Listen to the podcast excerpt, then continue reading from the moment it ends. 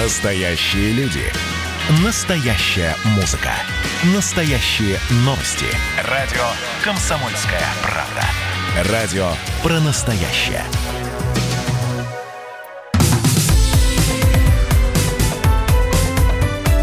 Как дела, Россия?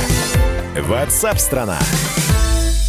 Вы слушаете радио «Комсомольская правда». Антон Челышев у микрофона. Говорим на главные темы дня сегодняшнего. Прямо сейчас на минутку вернемся в Хабаровск, где сегодня люди вышли на очередную акцию протеста против ареста губернатора, бывшего губернатора Хабаровского края э, Сергея Фургала.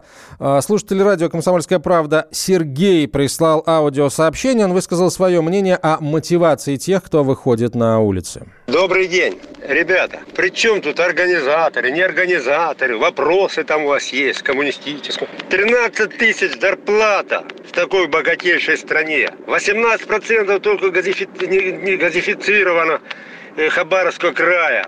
Какие организаторы? Да никого не надо организовывать. Нас очертело это все народу, 13 тысяч получать. Спасибо, Сергей. Мы будем следить за развитием событий в Хабаровске. Кстати, газификация Дальнего Востока началась, и по а, поручению президента ее будут проводить ускоренными темпами. С места событий. Белоруссия передала Украине список задержанных россиян, чтобы проверить, участвовали ли они в боевых действиях в Донбассе. Об этом сообщил глава украинского МИДа Дмитрий Кулеба. Министр пообещал, что в скором времени Киев даст ответы на заданные Минском вопросы.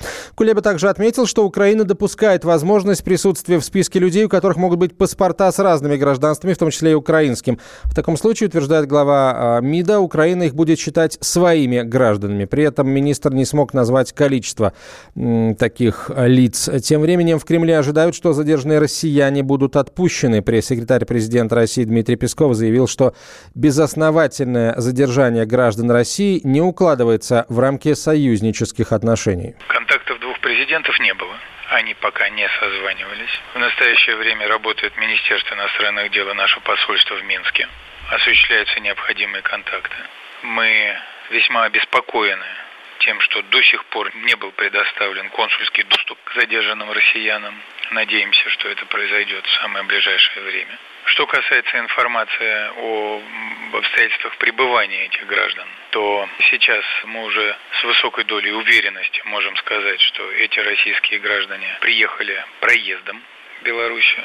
Они должны были улетать в другую страну транзитом. Их пребывание никак не связано с самой Белоруссией или с белорусскими делами.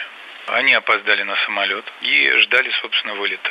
У них были билеты в Стамбул, и они являются сотрудниками частного охранного предприятия. Они не совершали, не имели при себе ничего противозаконного и не совершали никаких противозаконных действий. Вот это то, что нам известно однозначно. Также мы э, обеспокоены тем, что до сих пор не была представлена какая-либо информация обосновывающая задержания российских граждан. Но мы надеемся и даже убеждены, что самое ближайшее время наши белорусские коллеги разберутся с этим инцидентом и отпустят российских граждан.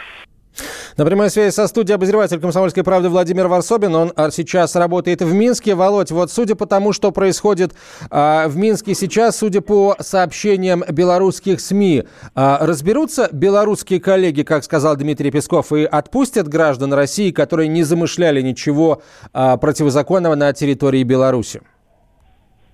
Ну, э, по версии Пескова, давайте все-таки э, всему относиться скептически. А, да, а, здесь, э, здесь раскручивается эта история, и идут новости, вот первые новости в Беларуси, не только вот об этой истории, а говорят о еще двухстах боевиках, которые будто бы сейчас тренируются под Псковом и готовы тоже войти Беларусь перед выборами. Это не шутка, не байка, это серьезно обсуждается, и э, причем официальными лицами. Но опять же, это по версии ощущение... этих официальных лиц, вот как ты говоришь. Ну, подожди, да, да, но если раньше такие вещи могли себе позволить только такие сумасшедшие политологи, какие-нибудь, э, их много, а тут официальные лица говорят серьезно об этом. И э, еще э, странная штука, Следственный местный следственный комитет – выдвинул еще одно обвинение арестованному а, господи, я забыл фамилию, к сожалению, все время вылетает из памяти, а, муж э, Светланы, вот, который, который а, Сергей Тихановский. Тихановский, вот все время вылетает, к сожалению. Вот, и его предъявили обвинение в, то, в том, что он организовал приезд вот этих вагнеровцев. Это, это все серьезно, обвинение официальное, ему еще одно вменяют еще одну уголовную статью. Каким образом он, будучи за решеткой, э, это совершил, пригласил к себе, организовал этот приезд, видимо, еще и, и возможный приезд еще 200, 200 э, э, боевиков, пока Следственный комитет не раскрывает, но вот уже, я думаю, чувствуется, как накаляется ситуация перед выборами. А, расскажи, пожалуйста, о том, как накануне прошел митинг, который собрала супруга Тихановского. Э, очень хорошо, если сравнивать с э, Хабаровском, э, очень культурно, то есть никаких шествий. Им выделили место в, в парке Дружбы народов, это такой вот очень густой лес посреди города. Если ты не знаешь, где находится эта сцена, ты это не найдешь, это, это скрыто. Поэтому, в общем-то, загнали э, демонстрантов в лесок. Но там их достаточно много собралось. Сейчас все спорят, это 15 тысяч, 20, 30, кто-то называет 60. А, и э, очень много было, конечно, проверок всех э, приходящих туда а, обыскивали там каждого обыскивали, меня обыскали тоже. И поэтому все было очень строго. Но при этом очень мило, мирно стояла сцена, и это выглядело как такой концерт. А, там играли группы, а, э, белорусы э, махали телефонами, светящими фонариками. В общем, все было очень романтично. Но, Накануне, а, да, главное, да, гла- главное отличие от других, это то, что там этот митинг вели женщины, только женщины. Так, так как сейчас главные э, противники, противники Лукашенко, это вот э, супруга, супруги э, кандидатов, которые э, сейчас находятся или в тюрьме, или в бегах. Вот, и они рассказывали свои истории э, и плакали на сцене. И это играло намного больше, чем любые политические и, там, или экономические э, программы. Э, били по нервам, э, люди кричали позор, и э, вот, э, вот я думаю, это вот эта находка оппозиции, они не говорят о том, какой будет Беларусь будущего, то есть ни с экономикой связан, ни с финансами, ни с социальным положением. Они говорят о чувствах, они говорят о несправедливости, то есть они бьют по эмоциям. И это выигрышно сейчас, поэтому у Лукашенко сейчас очень серьезные проблемы. Накануне Захар Прилепин опознал нескольких людей среди задержанных. Там, а, с его слов, были солдаты из батальона ДНР, которым он руководил. Если у этих людей окажется украинское гражданство, будут ли они экстрадированы в Киев? Этот вопрос немножко не ко мне. Это ну, по крайней сказать. мере, по какие ожидания вопрос... есть на, на этот счет в Беларуси, в белорусских СМИ, а, в пабликах, в блогах и так далее? Какого решения ждут сами а, белорусы? блогах, э, я скажу так. Э, в блогах, а блоги все оппозиционные. В общем-то, Лукашенко проиграл битву за интернет. А там царит злорадство вот злорадство. То есть э, злорадство в плане того, что Лукашенко поссорился не только с Западом, но, видимо, мощно поссорился и с Москвой. И, и, и, и вот сейчас его противники, а их очень много, всю эту историю рассматривают именно вот с этого угла. Они говорят, что ну что, ну теперь куда деваться э, Лукашенко. И действительно ситуация такая, что у него единственный союзник получается Киев – и, и, и тогда, в этом случае, тогда этот в, выдача, э, как их называть, боевиков, людей с украинскими паспортами, вот и очень даже возможно. Ну, боевиками мы их называть точно не можем, потому что их э, задержали не с оружием в руках, что называется. Э, скажи, Но ну, пожалуйста... У них, э, у них есть уголовные дела в Украине. Дело в том, что выдача производится на основании уголовных дел, которые возбуждено в Украине. А так как э, эти ребята, видимо, засветились э, во время войны в ДНР, э, то, в общем-то, боевиками их вполне можно назвать. А, радио «Комсомольская правда» побеседовала с кандидатом в президенты Беларуси Валерием Цепкало. Он переехал в Россию. Политик высказал свою точку зрения на предвыборную кампанию и на ситуацию, которая сложилась в Беларуси перед выборами. Давай послушаем, Володь, а потом я попрошу тебя прокомментировать слова Цепкала. Пожалуй, самая грязная кампания ну да, как бы там влияли на детей, там это все как бы было. Но, по крайней мере, моя задача была в этой кампании это просто разбудить э, активность людей, обратить внимание на неконституционность этого режима, на нарушение всех мыслимых и немыслимых законов. И я, конечно, там не тешил себя иллюзией в отношении того, что все пройдет гладко, но я очень рад, что, по крайней мере, произошло пробуждение гражданского общества, что пошла инициатива граждан. А, кандидат в президент Беларуси Валерий Цыпкало. Володь, а, с твоей точки зрения, насколько велики шансы Александра Лукашенко проиграть выборы? Вот с учетом административного ну, ресурса и всего. Поправлю. Да. Да, можете поправлю, это не кандидат Цыпкало, он, он был кандидат в кандидате, кандидат, его не зарегистрировали. Э, Несостоявшийся кандидат, да. Да, несостоявшийся кандидат. А, шанс Лукашенко, я, я больше склоняюсь, что если были бы честные выборы и действительно посчитали как есть, то Лукашенко действительно была бы тяжелая ситуация. В первом туре бы он точно не одержал победу. То есть здесь э, должна была быть такая, такая стратегия, при котором он смог бы одолеть э, кандидата э, во втором туре. И это еще можно каким-то образом. Но во втором туре там тоже мало шансов было, потому что обычно проигравший первый тур да, он проигрывает и второй. Спасибо, а, Володь. У нас, к сожалению, больше нет времени прямо в этой части эфира, но мы обязательно вернемся а, в Минск и будем следим внимательно за развитием событий. Владимир Варсобин был на прямой связи со студией. Оставайтесь с нами. Как дела, Россия? Ватсап-страна! Без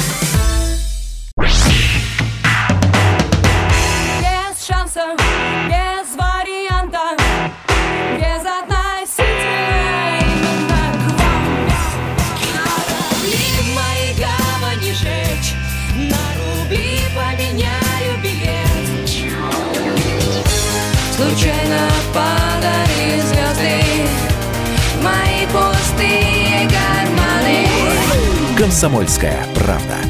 Радио поколения Земфиры.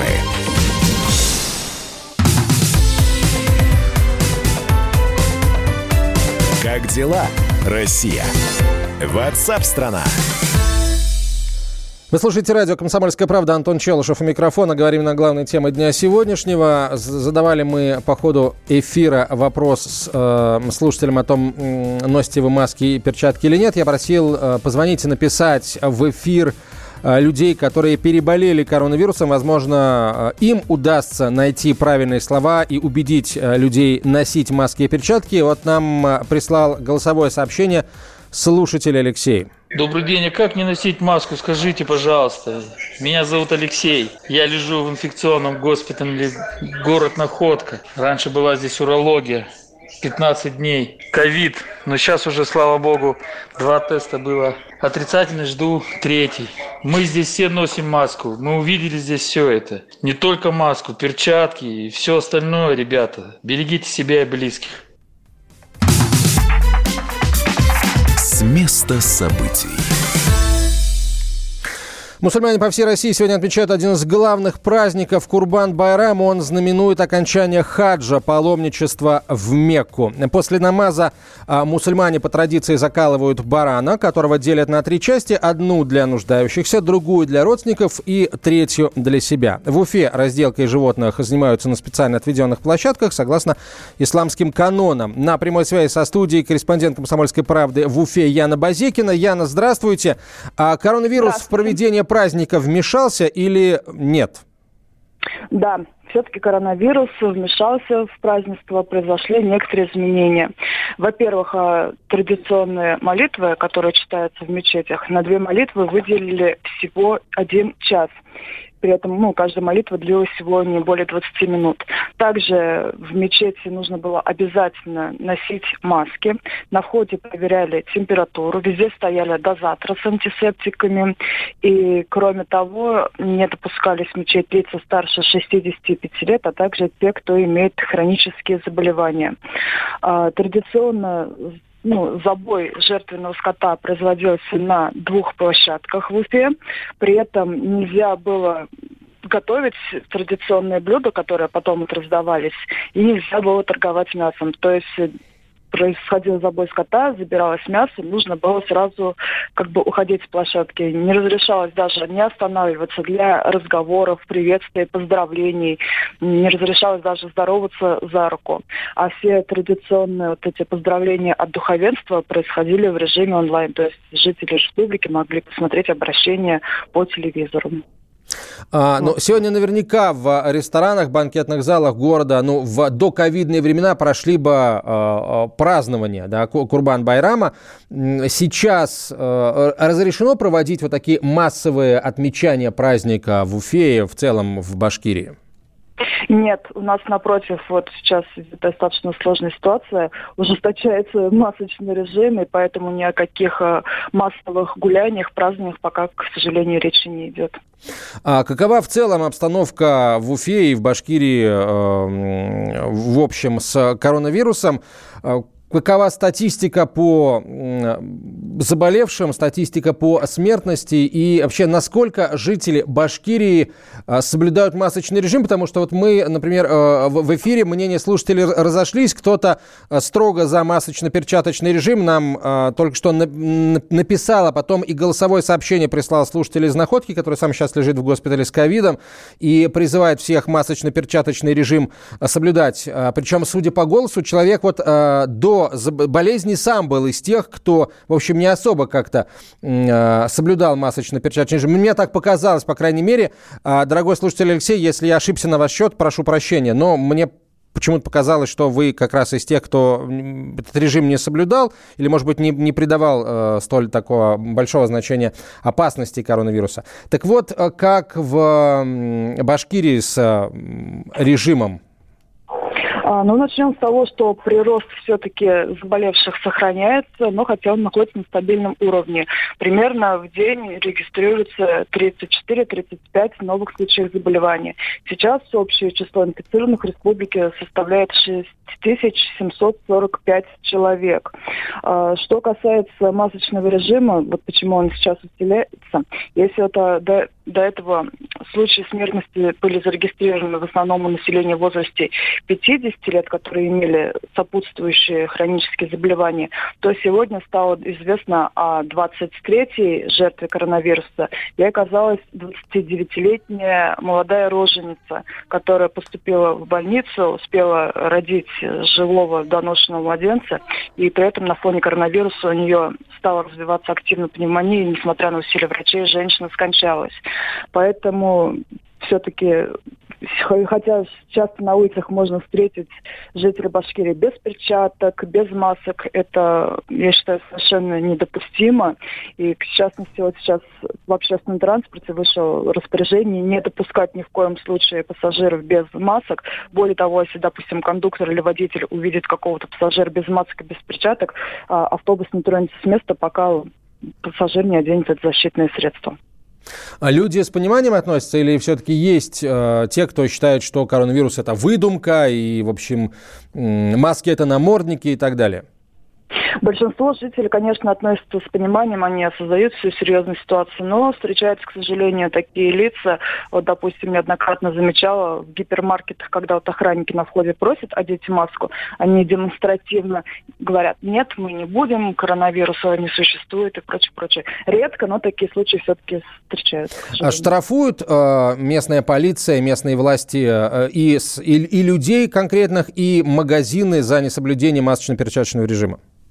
Да, штрафуют там э, для физических лиц в районе от 3 до 5 тысяч рублей штраф. Ну, это для прям таких злостных нарушителей. Для юридических лиц, соответственно, магазинов, этот штраф гораздо выше. Спасибо большое. На прямой связи со студией была корреспондент «Комсомольской правды» в Уфе Яна Базекина. Как дела, Россия? Ватсап-страна! Сегодня исполнилось бы 90 лет Олегу Попову. Имя солнечного клоуна занесено в Книгу рекордов Гиннесса как имя самого известного и популярного клоуна на планете. Его день рождения празднуют сегодня в 25 цирках по всей территории России и не только. Подробнее о солнечном э, клоуне в сюжете Веры Цыганковой. Черно-белая клетчатая кепка, красный нос, рыжие, торчащие во все стороны волосы и невероятная солнечная харизма. Больше 70 лет самый популярный клоун планеты Олег Попов дарил радость зрителям цирков. 31 июля ему бы исполнилось 90 лет. Мировая слава накрыла Олега Попова очень рано. С легкой руки королевы Елизаветы его во всем мире стали называть «солнечным клоуном». Историю имени великого артиста поведал его друг, народный артист России Анатолий Марчевский. Клоуном его делала королева Бельгии, когда впервые советский цирк выехал за рубеж. И повезло Олегу Константиновичу, он молодой начинающий клоун только был, с хорошим репертуаром. Был прием королевы. И Олег Попов, как бы импровизируя, жонглировал три яблока, а он одно потихоньку надкусывал, надкусывал, пока все не съел. Ну, а последний кусочек бросил вверх, поймал и сделал комплимент. Ну, вот королева сказала, чудесно, какой солнечный клоун. Теперь искрометные выступления Олега Попова можно увидеть только на записях и хоть немного узнать его как человека из старых интервью. В одной из последних бесед в 2015 году в программе «Сегодня вечером» в честь его 85-летия он вспоминал, как впервые попал в цирк. Но у меня самое юное впечатление, мне было тогда лет 6-7, мы пошли в цирк. И в цирке мне клоун подарил шарик. И с этим шариком я так его любил. И когда судьба повернулась, что я стал клоуном, то первые репризы я все-таки сделал выход с шариками. Думаю, ту радость, которую я в детстве перенес, пусть будут радоваться дети наши. В той же программе Олег Константинович пригласил своих друзей на свое столетие, но отпраздновать его уже было не суждено. 2 ноября 2016 года в Ростове-на-Дону солнечного клоуна не стало. Хотя планов было еще много, впереди гастроли в Екатеринбурге и в Самаре. К слову, последний город оказался очень значимым в творческой истории Олега Попова. В 2004 году местный цирк назвали его именем. И в честь 90-летия со дня рождения Попова именно на его арене появится солнечный луч, который осветит весь мир. Об уникальной памятной акции рассказал директор Росгосцирка Владимир Шемякин. Идея возникла неожиданно в цирковой среде, придумали ее артисты. Росгосцирк поддержал. Мы передаем лучик от цирка к цирку. Акция стартовала в Самаре. Самарский цирк имени Олега Константиновича Попова. Он и сделан в форме кепки великого клоуна. И закончится акция в Ростове, где последний раз Олег Константинович выступил в 2016 году. Эта акция может стать вообще визитной карточкой Росгосцирка. К этой акции присоединились уже 25 российских цирков, но она вышла и за пределы страны. В своей очереди на лучик ждет цирк в Монте-Карло, а в Германии для него особое место. Свое обращение оттуда специально для радио «Комсомольская правда» прислала вдова Олега Попова Габриэла. Я приветствую вас, дорогие слушатели радио «Комсомольская правда». Я хочу вам сказать, какой человек был мой любимый муж. Называется «Солнечный клоун». Он в жизни тоже был очень солнечный человек юмором. Я его знала 28 лет, и я не видела один день, что у его было плохое настроение. Олег был прекрасный артист, и все мир его знает. И я благодарна, что память Олега Попова и его свет и его солнце дальше живет и светит на нас. К акции в честь 90-летия Олега Попова могут присоединиться все желающие. Лучик солнца может пробежать не только по аренам цирков, но и по офисам и по квартирам всех, кто хочет почтить память великого клоуна. Ведь для этого нужно совсем немного – солнце, зеркало, доброта и любовь к людям, которыми, несомненно, обладал Олег Попов. Вера Цыганкова, радио «Комсомольская правда», Самара.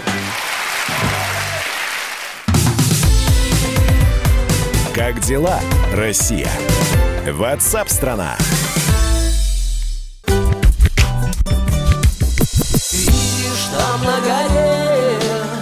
возвышается крест. Я раньше и не думал, что у нас на двоих с тобой одно лишь дыхание. Ален Делон говорит по-французски. Комсомольская правда. Радио поколения Наутилуса Помпилиуса.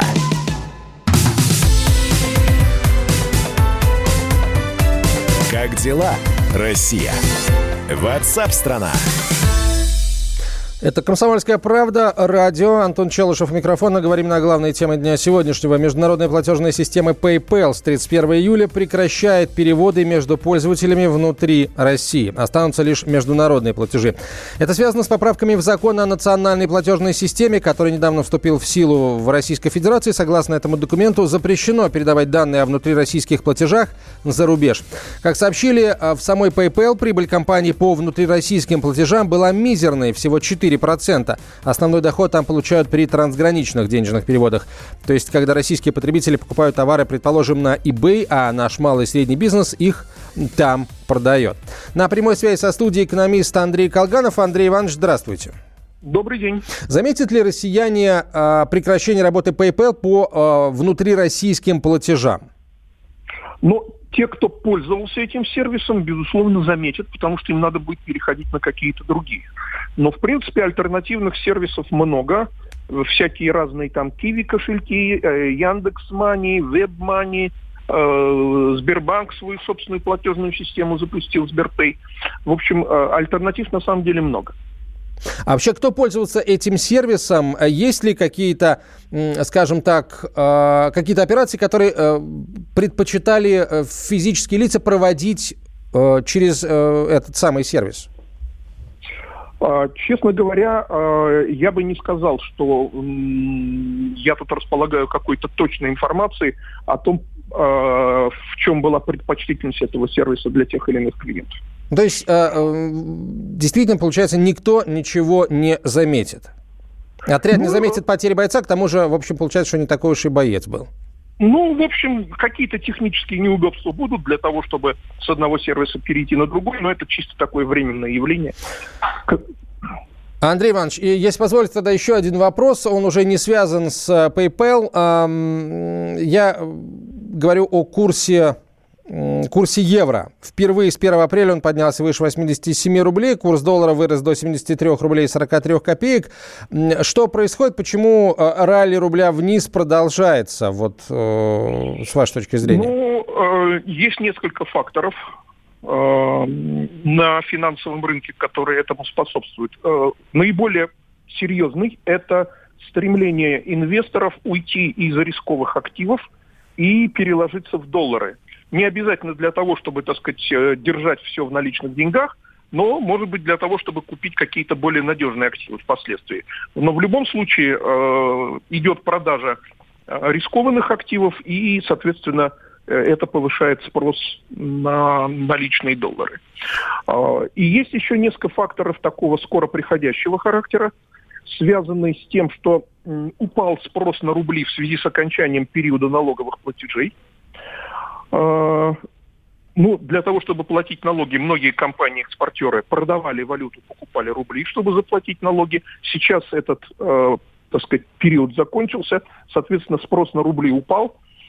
Э, и еще один фактор – это э, то, что многие нерезиденты, которые владеют российскими акциями и облигациями, получили купонные дивидендные выплаты и конвертируют их в валюту. Вот сейчас угу. несколько наших крупных нефтяных компаний выплатили дивиденды, и, соответственно, иностранные держатели, получив рубли, э, так сказать, продают их на рынке, покупают валюту, и это поддерживает спрос на валюту. Нас... Ну и, наконец, есть такой угу. фактор, как э, небольшое оживление российской экономики после окончания карантинных мероприятий а активизация предпринимательской деятельности увеличивает и, и импортные закупки, для которых тоже требуется валюта. Это опять-таки спрос на доллары на внутреннем рынке. Насколько глубоким будет вот это очередное падение рубля? Проседание, не падение, проседание, скажем так. Есть ну, видны я горизонты? Ориентироваться, я могу ориентироваться только на прогнозы финансовых аналитиков, которые считают, что в принципе не исключено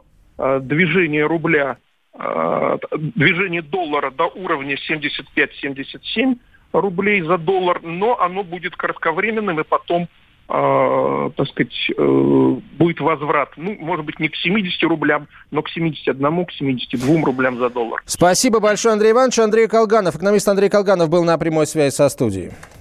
Как дела, Россия? Ватсап-страна! А сожительница украинского рэпера Энди Картрайта, офици... настоящее имя Александр Юшко, задержана по делу о его убийстве. Сейчас а, Марину допрашивают в новом статусе. Ранее ее адвокат сообщил, что Марина Кахал находится в статусе свидетеля по делу. Причину смерти погибшего музыканта а, следствию выяснить еще предстоит. Накануне стало известно о том, что части тела украинского рэпера Энди Картрайта были обнаружены в его квартире на Невском проспекте в Санкт-Петербурге. Его супруга объяснила, а, что несколько дней назад он умер от передозировки наркотиков. Кахал якобы не знала, что делать, и, по ее словам, не хотела такой бесславной смерти. Это цитата. Для мужа она решила расчленить тело музыканта, как будто бы он исчез, однако не придумала, что делать дальше. Корреспондент «Комсомольской правды» в Санкт-Петербурге Роман Лялин пообщался с матерью погибшего Валентины Юшков. Смерть сына от наркотиков она не верит. Женщина уверена в том, что это было убийство. Он не принимал наркотики. Это однозначно. Может, выпил где-то там, я не знаю. Его жена могла что-то с ним сделать? Ну, а кто еще мог? Кто-то был еще в квартире? Была. Может, кто-то помогал? Ну, мать могла помогать, наверное. Может, еще кто-то был. Я думаю, что она бы сама не справилась. Я не знаю. Ну, та версия, что там какой-то передоз, это, это не версия. Этого не может быть. Есть следствие, пусть оно доказывает. То, что каждый думает о своем. Не знаю что там было, как там было. Мне жалко ребенка, который останется сиротой. Вот и все. И, ну, если нам отдадут, я заберу ребенка. Я с ней не общалась, один раз только говорила по телефону. В последний раз женщина общалась с сыном три недели назад. Ничего подозрительного в поведении Александра она не заметила. Отец Энди Картрайта, напомню, его настоящее имя Александр Юшко, Константин скончался пять лет назад, когда пошел в магазин. У мужчины остановилось э, сердце. У Александра Юшко остались на родине мать и сестра.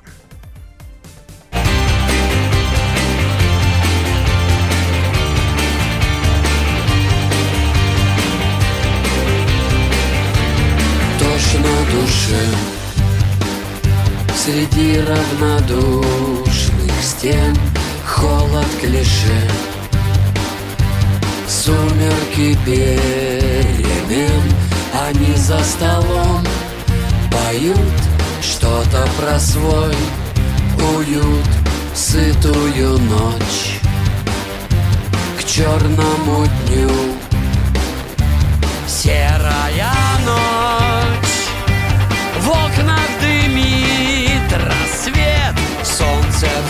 your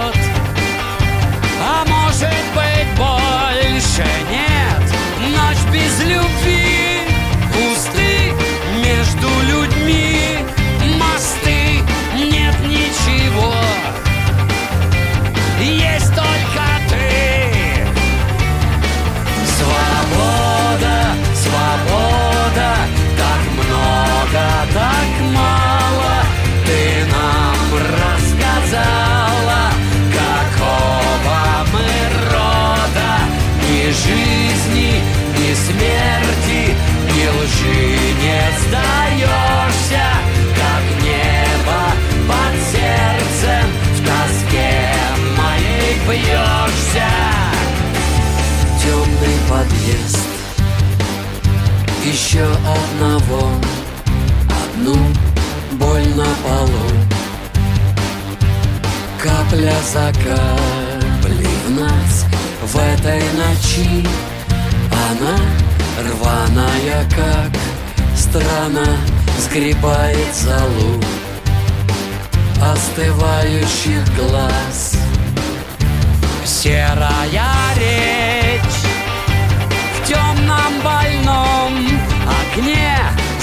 Сдаться и лечь в серую ночь. Во мне нет, не могу Прости в мертвую жизнь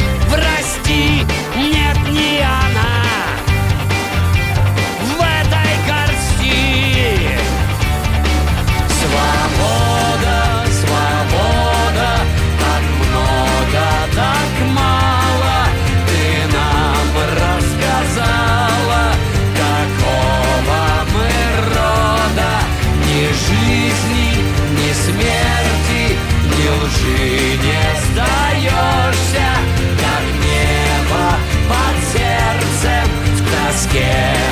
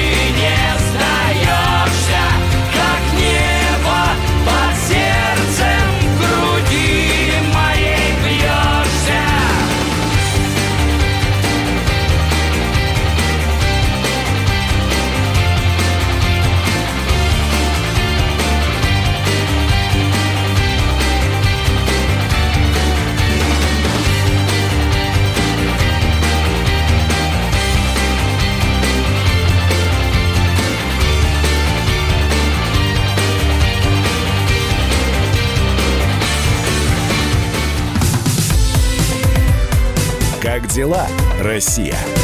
Ватсап-страна! страна